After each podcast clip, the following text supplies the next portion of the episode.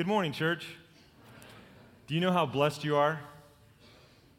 Do you know how blessed you are to have young people leading you in worship this morning? What a blessing. What a blessing. Thank you so much. And you know, the thing is, it's not just that obviously we have very talented young people, but did you feel their hearts of worship this morning? Did you feel their love for Jesus sincerely worshiping and inviting you to worship with them? Did you feel that this morning? I did. Thank you. Thank you so much. I have something I want to bring out here. Um, just give me a second, if you would. Um, apparently, it's not there, so I'll look over here and see.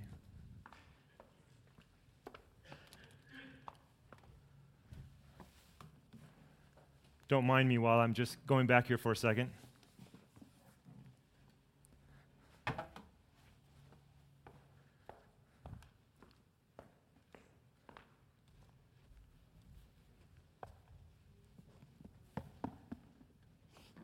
This will come out a little later.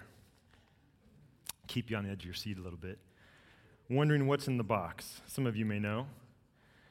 But God is good all the time. Confused you, didn't I?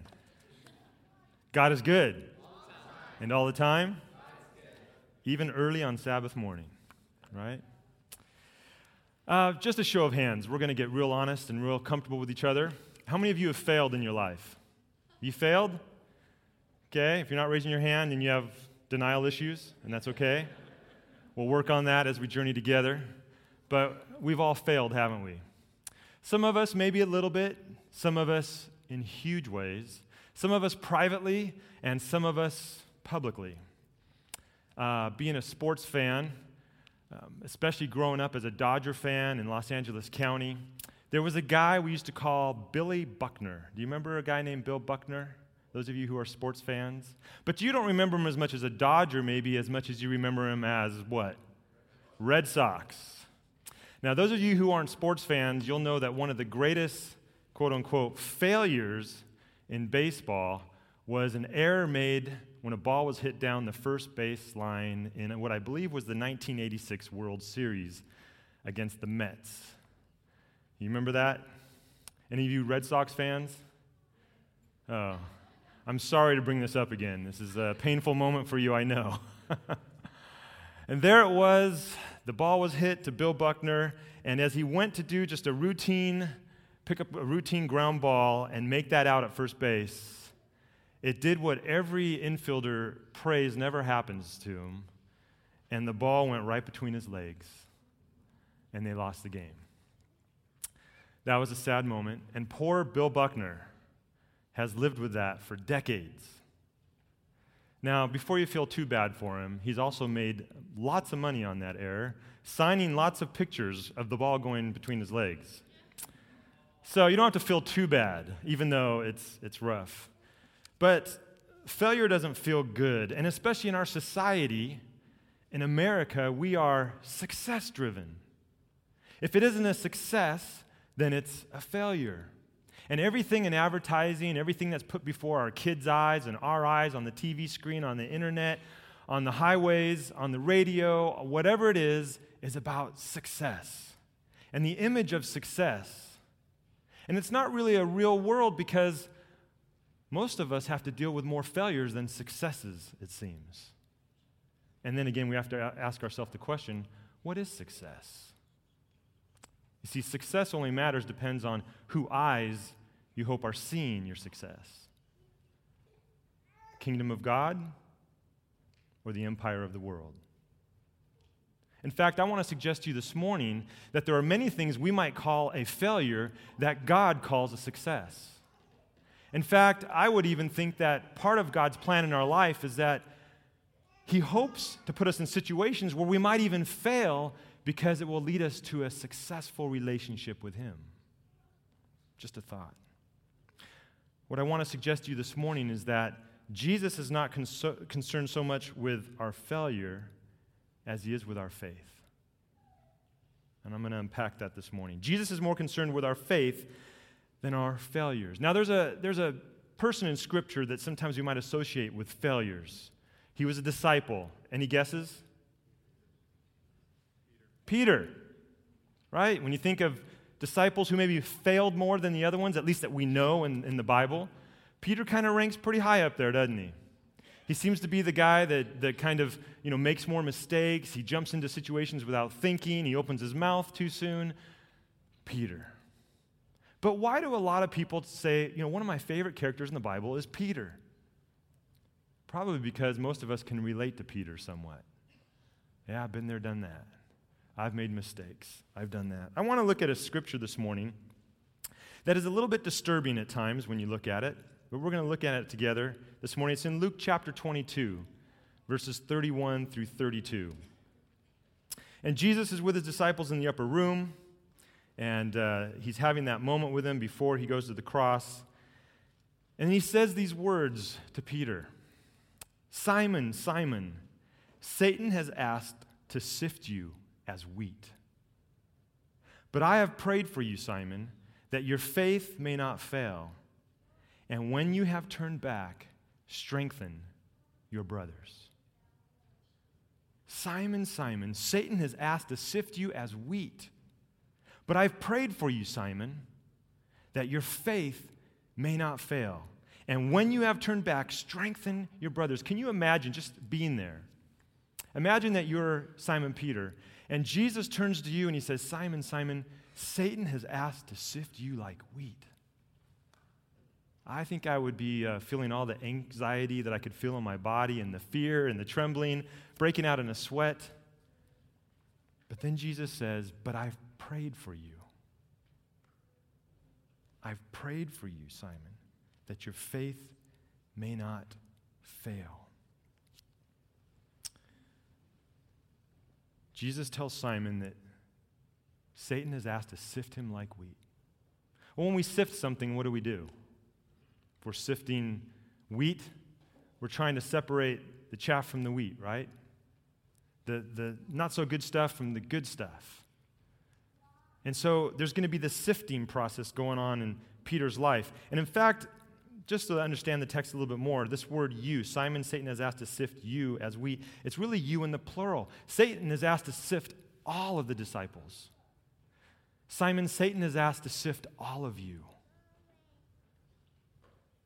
But I've prayed for you. Do you remember the story of Job? I know sometimes we go through our life and, and we might feel, oh, I'm a modern day Job. I'm going through it. Everything seems to be happening to me. Do you remember the beginning of the story of Job? It says in the first chapter that, that the angels came to appear before God and Satan came to appear before him as well. He had said he'd been roaming the earth. And God says, Have you noticed my, my servant Job? That he's, that he's great. He's a good guy and he has a heart for me. And Satan says to him, Ah, the only reason why he worships you, the only reason why he's committed to you is because you treat him so good. Take away all of his things and he won't, he won't like you anymore. And God says, No, no. His heart is with me. You know, it's pretty interesting sometimes if we can get past loving God for the things He blesses us with and just loving Him for who He is. I want to take a second for us in Scripture to remind ourselves about what is really going on because God, the Bible says, is more concerned with the things that are unseen than the things that are seen. And we live in a very visual world. Everything is visual. How we communicate, we don't even talk anymore. What do we do? We text. It's all about talking through our eyes than through our mouths. We chat. We don't talk, we chat. Everything is visual, even our communication. But Jesus, who walked the face of this earth, had a sense of what was really going on was behind everything that you see. Let's look at a few passages here to remind us of what's going on around us. Revelation 12:10 says, Then I heard a loud voice in heaven say, Now have come the salvation and the power and the kingdom of our God and the authority of his Christ.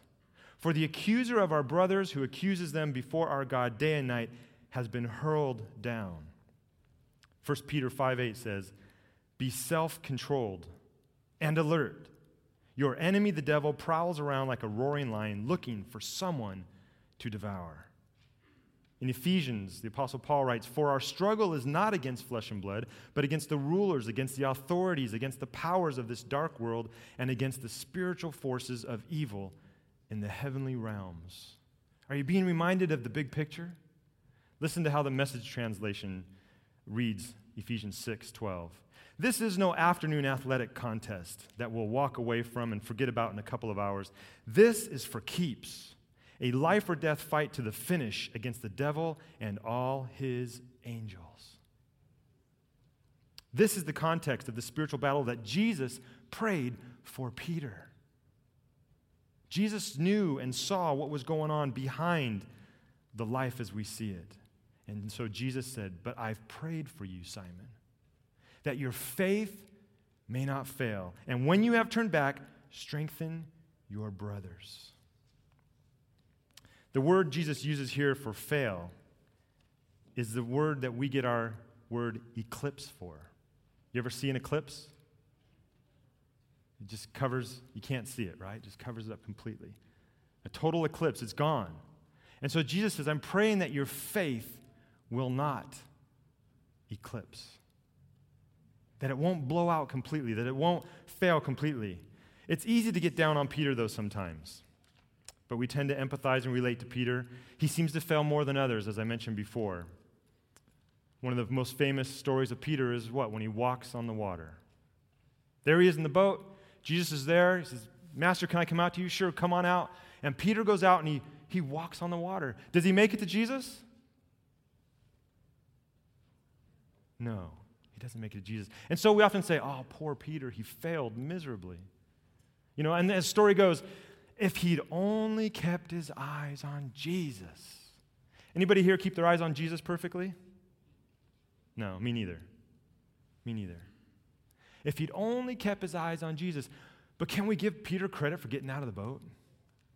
You see, one person that I like uh, who's no longer alive, unfortunately, wonderful author, great speaker, Mike Yaconelli worked a lot with youth ministers. And he says, You know, we get down on Peter a lot, but who else got out of the boat? Nobody else got out of the boat. He says, If I were Peter, if I were Peter and I got back into the boat, what do you think I'd be saying? Three steps, man. Three steps. How many of you all have? None of you got out of the boat. I got three. He got out into the water. Peter's heart was all about being close to his master. He wanted to be where Jesus was, when Jesus was there, doing whatever Jesus was doing. He wanted to be close. Course, following this, we know that Jesus was talking specifically about when Peter was going to deny that he knew Jesus. It wasn't too much later that evening when Peter was trying to follow closely to the high priest's house where Jesus was being taken, and there he was in the courtyard, and three times he said, I don't know the man. I don't know the man. But Jesus was praying for Peter. I've always loved the words of Theodore Roosevelt about the man in the arena. It is not the critic who counts, not the man who points out how the strong man stumbled or where the doer of deeds could have done better. The credit belongs to the man who is actually in the arena, whose face is marred by dust and sweat and blood, who strives valiantly who errs and comes short again and again, who knows the great enthusiasms, the great devotions, and spends himself in a worthy cause, who at best knows achievement, and who at the worst, if he fails, at least fails while daring greatly, so that his place shall never be with those cold and timid souls who know neither victory nor defeat. Peter was a man in the arena. Peter was a man who wanted to be where Jesus was. And as he got closer to Jesus and went into the tougher places with Jesus, there might be some failures. But I think, and I think you might agree with me, that I'd rather go into the deep places of Jesus that are tough and hard, that grow me closer to Jesus, even if I fail once in a while, rather than stay in the safe zone and try never to fail for the kingdom of God. Peter Yes, he failed. But Jesus was praying that his faith would not fail. So, did Jesus' prayer fail? Because when we look at it, it appears that Peter failed. Three times that night, he denied Jesus. I know sometimes we feel like our prayers aren't answered. Did the Father not answer Jesus' prayer? For Peter?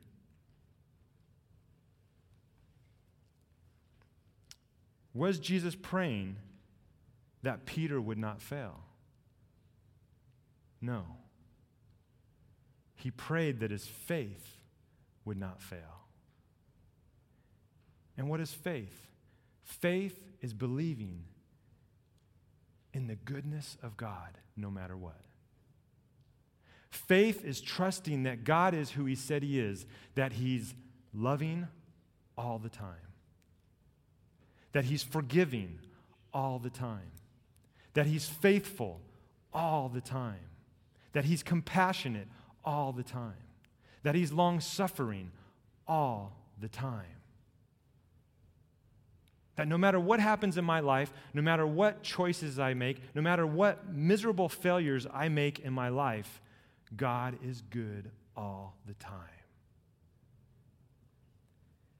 You see, Peter, Jesus was praying that Peter, though he would fail, would not lose his trust in the goodness of God. That even though, Peter, when you fail, that you will return and that your trust in my goodness and my forgiveness and my love won't fail. As you go about in my name and you try to do the things that I've asked you to do, and you go out, and if you fail and when you fail, don't lose your faith in me. Don't lose your trust that I will always be there no matter what. See, sometimes, and it's hard not to do because of the society we live in, we get focused on our failures and we, we kind of take our eyes off God and, and it becomes about us. And Jesus was also trying to say to Peter, Peter, remember, it's not about you, it's all about me. It's not so much about all your failures, it's all about my goodness. Isn't that why Jesus came? Jesus came to show us the goodness and the love of the Father in spite of ourselves, in spite of us. He came to show the kingdom of God and say, it's all about Him. Because the world tends to say, it's all about me, right? One of the greatest things in marketing, and I'm not, I'm not saying it's a bad thing because I own some of it, but some of the most popular products start with the letter what? I. The iPod, the iPhone, the i, you can go on a list. It's all about what's, what's perfect for your world. What's perfect for I? And Jesus says it's all about Him, it's all about me, Jesus. Now, I like to do spiritual exercises. Now, whether you realize it or not, you are doing a spiritual exercise this morning. You came to be with the body of Christ. You're worshiping, that's a spiritual exercise. We're going to do a spiritual exercise here just because it's good to do this. And you know, um, repetition is a powerful thing in God shaping our hearts. And we live in a society where we think just because we've read it or we have the information, we now know it. Is that true? No. You don't know it till you really know it. You don't know it until you've studied it. You don't know. And that's why the Psalms, there's this meditation is about repetition and repetition and repetition. So I want us to just do something here this morning. I want us to say this word, this phrase. It's not about me. Can you just say that? It's not about me. Okay? Now I want you to do what my wife tells me often is say it from your heart. All right? So mean it from your heart. Let's try it again. It's not about me. Now let's say, it's all about him. Let's say that. It's all about him. And one more time. It's all about him. Just let that sink in for a minute. It's not about me. It's all about him. It's all about his love. His grace, His compassion, His mercy. One of my favorite songs is called If Not for Your Grace. It says, Where would I be if not for your grace? Carrying me in every season. You came to my rescue, and I want to thank you for your grace. Grace that restores, grace that redeems, grace that releases me to worship, grace that repairs vision and dreams, grace that releases miracles. His grace. His grace. Hebrews 11, verses 1 and 2 talks about this faith. It says the fundamental fact of his existence is that this trust in God, this faith, is the firm foundation under everything that makes life worth living. It's our handle on what we can't see. The act of faith is what distinguished our ancestors and set them above the crowd. Did you catch that? The fundamental fact of existence is that this trust in God, this faith, is the firm foundation under everything that makes life worth living. It's our handle on what we can't see.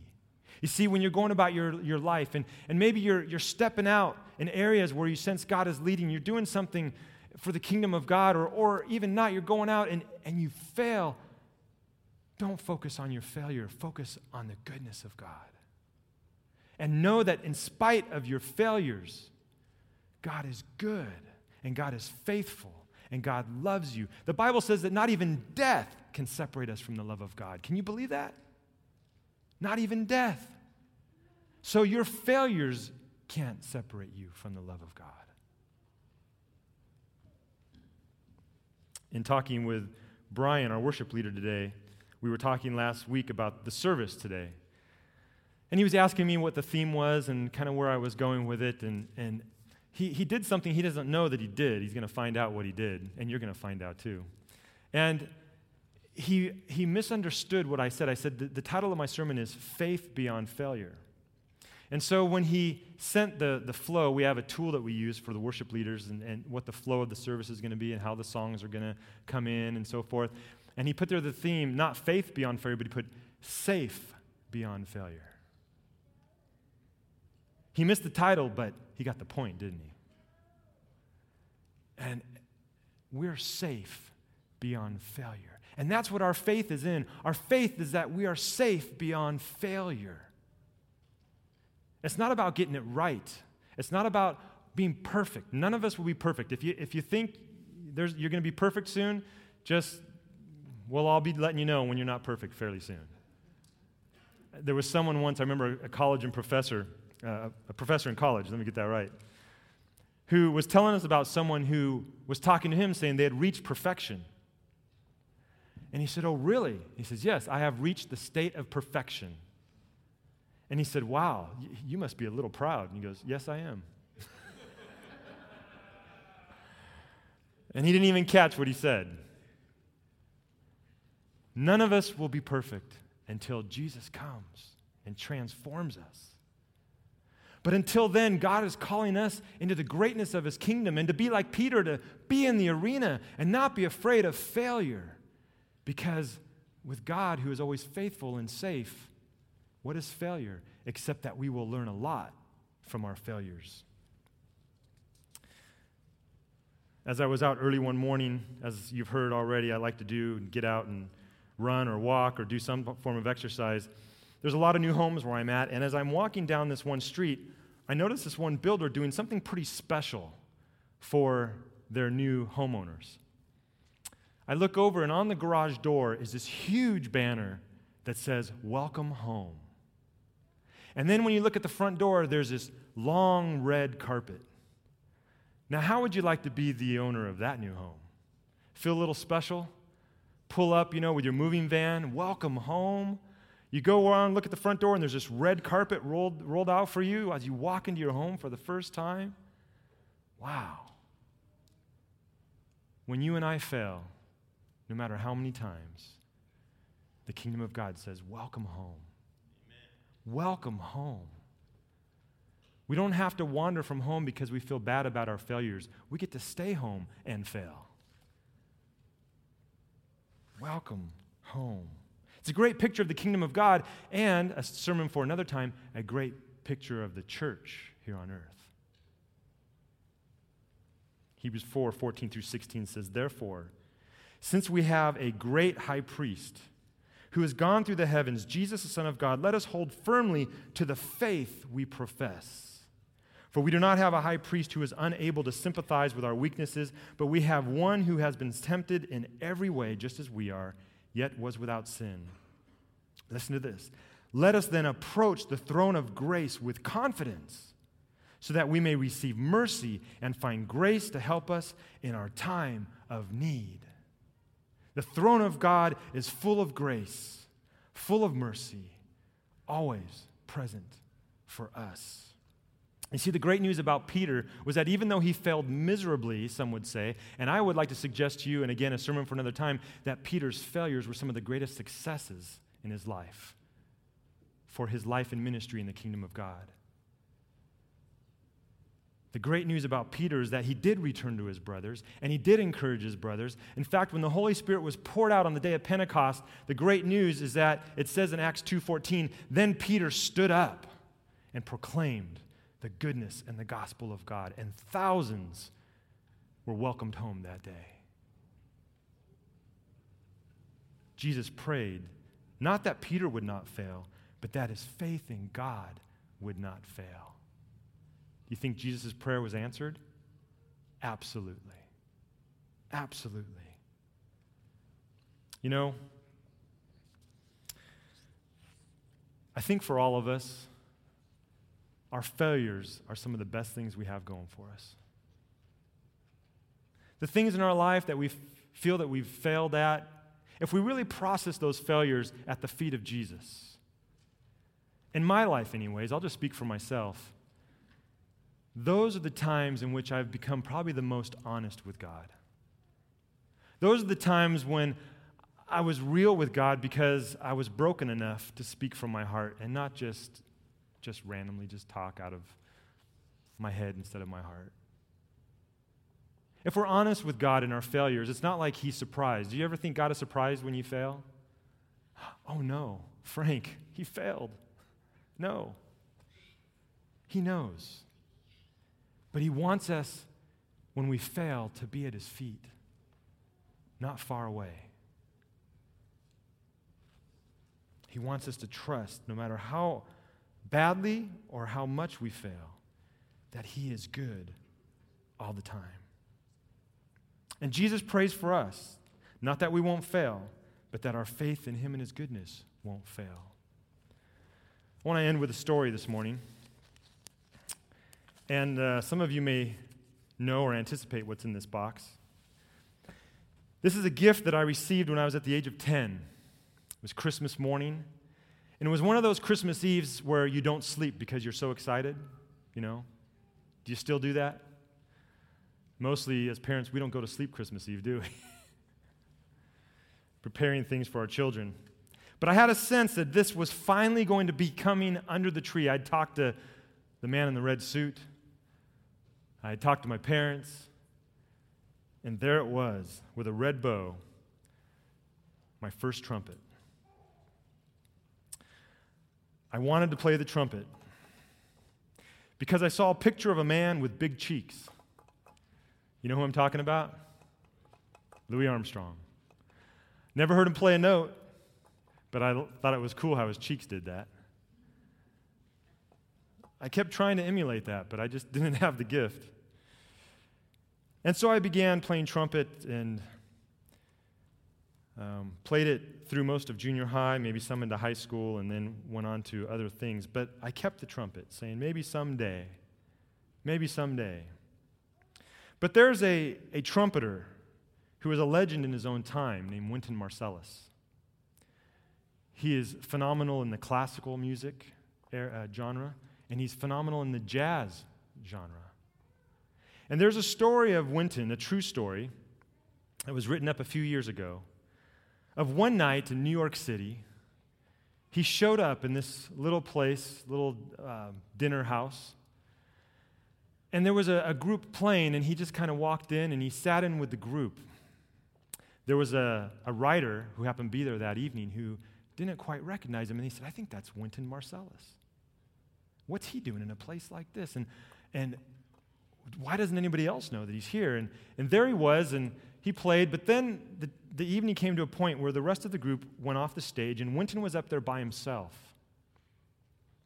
And he began playing this piece, this uh, completely by himself, without any other instruments. It was a slow, kind of melancholy ballad, a love song. And he played the melody, and there were deep pauses in between some of the notes. And then there became a place in the, in the song where someone's cell phone went off. And it wasn't just a nice soft ring, it was one of those, you know, you know, one of those melodies that stress you out when you hear it. In this quiet moment where you could have heard a pin drop. The person's wrestling for their cell phone, they couldn't find it, they rush out of the room outside. And the story goes on that Wynton paused for a second. And the author, the writer for this journal, this magazine, wrote down magic ruined. And then he couldn't believe what his ears were hearing. Wynton Marsalis began playing back, note for note, the ring of the cell phone. Started playing it back, note for note. And then he modulated keys. And then he weaved around it other embellishing notes. And he went on for a couple of minutes and then brought it back down to the original key and ended with the melody of the original song. And the place erupted a thunderous applause and amazement of the mastery of Wynton Marsalis and what he did with the song and the mistake, the accident that happened in the middle of the song, and what he did with that. The writer said that he was sitting at a table where somebody had stepped out before Wynton Marsalis had stood up. And she came back in and said, What did I miss? he says, I can't even tell you right now. The kingdom of God is playing a song on planet Earth. And the Spirit is wanting to play it in our hearts. And every once in a while, we play a song that doesn't seem to fit in, and, and we might even call it a failure. But grace has a way of taking those mistakes, those scars, and weaving them into the song and bringing it all whole again and saying, It's not about you, it's all about me. It's all about my love for you. Jesus is praying for us that in spite of our failures, our faith in Him won't fail. Let's pray. Dear Jesus, thank you that it's not about our failures, but your faithfulness. And I pray, Lord, that even this morning, we will allow you to forgive us for maybe some of the failures we haven't allowed you to forgive us for and that we would even receive from you the grace to forgive ourselves. Thank you, Lord, that your grace is always sufficient, and that no matter what happens, you are good all the time. Take a moment this morning, just a few seconds, to talk silently to the Father, Son, and Spirit this morning.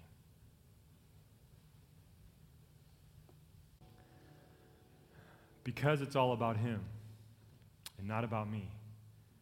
Go in the faithfulness of God. Go in your faith knowing that He is faithful to you always and that you are safe no matter the failures. God be with you all.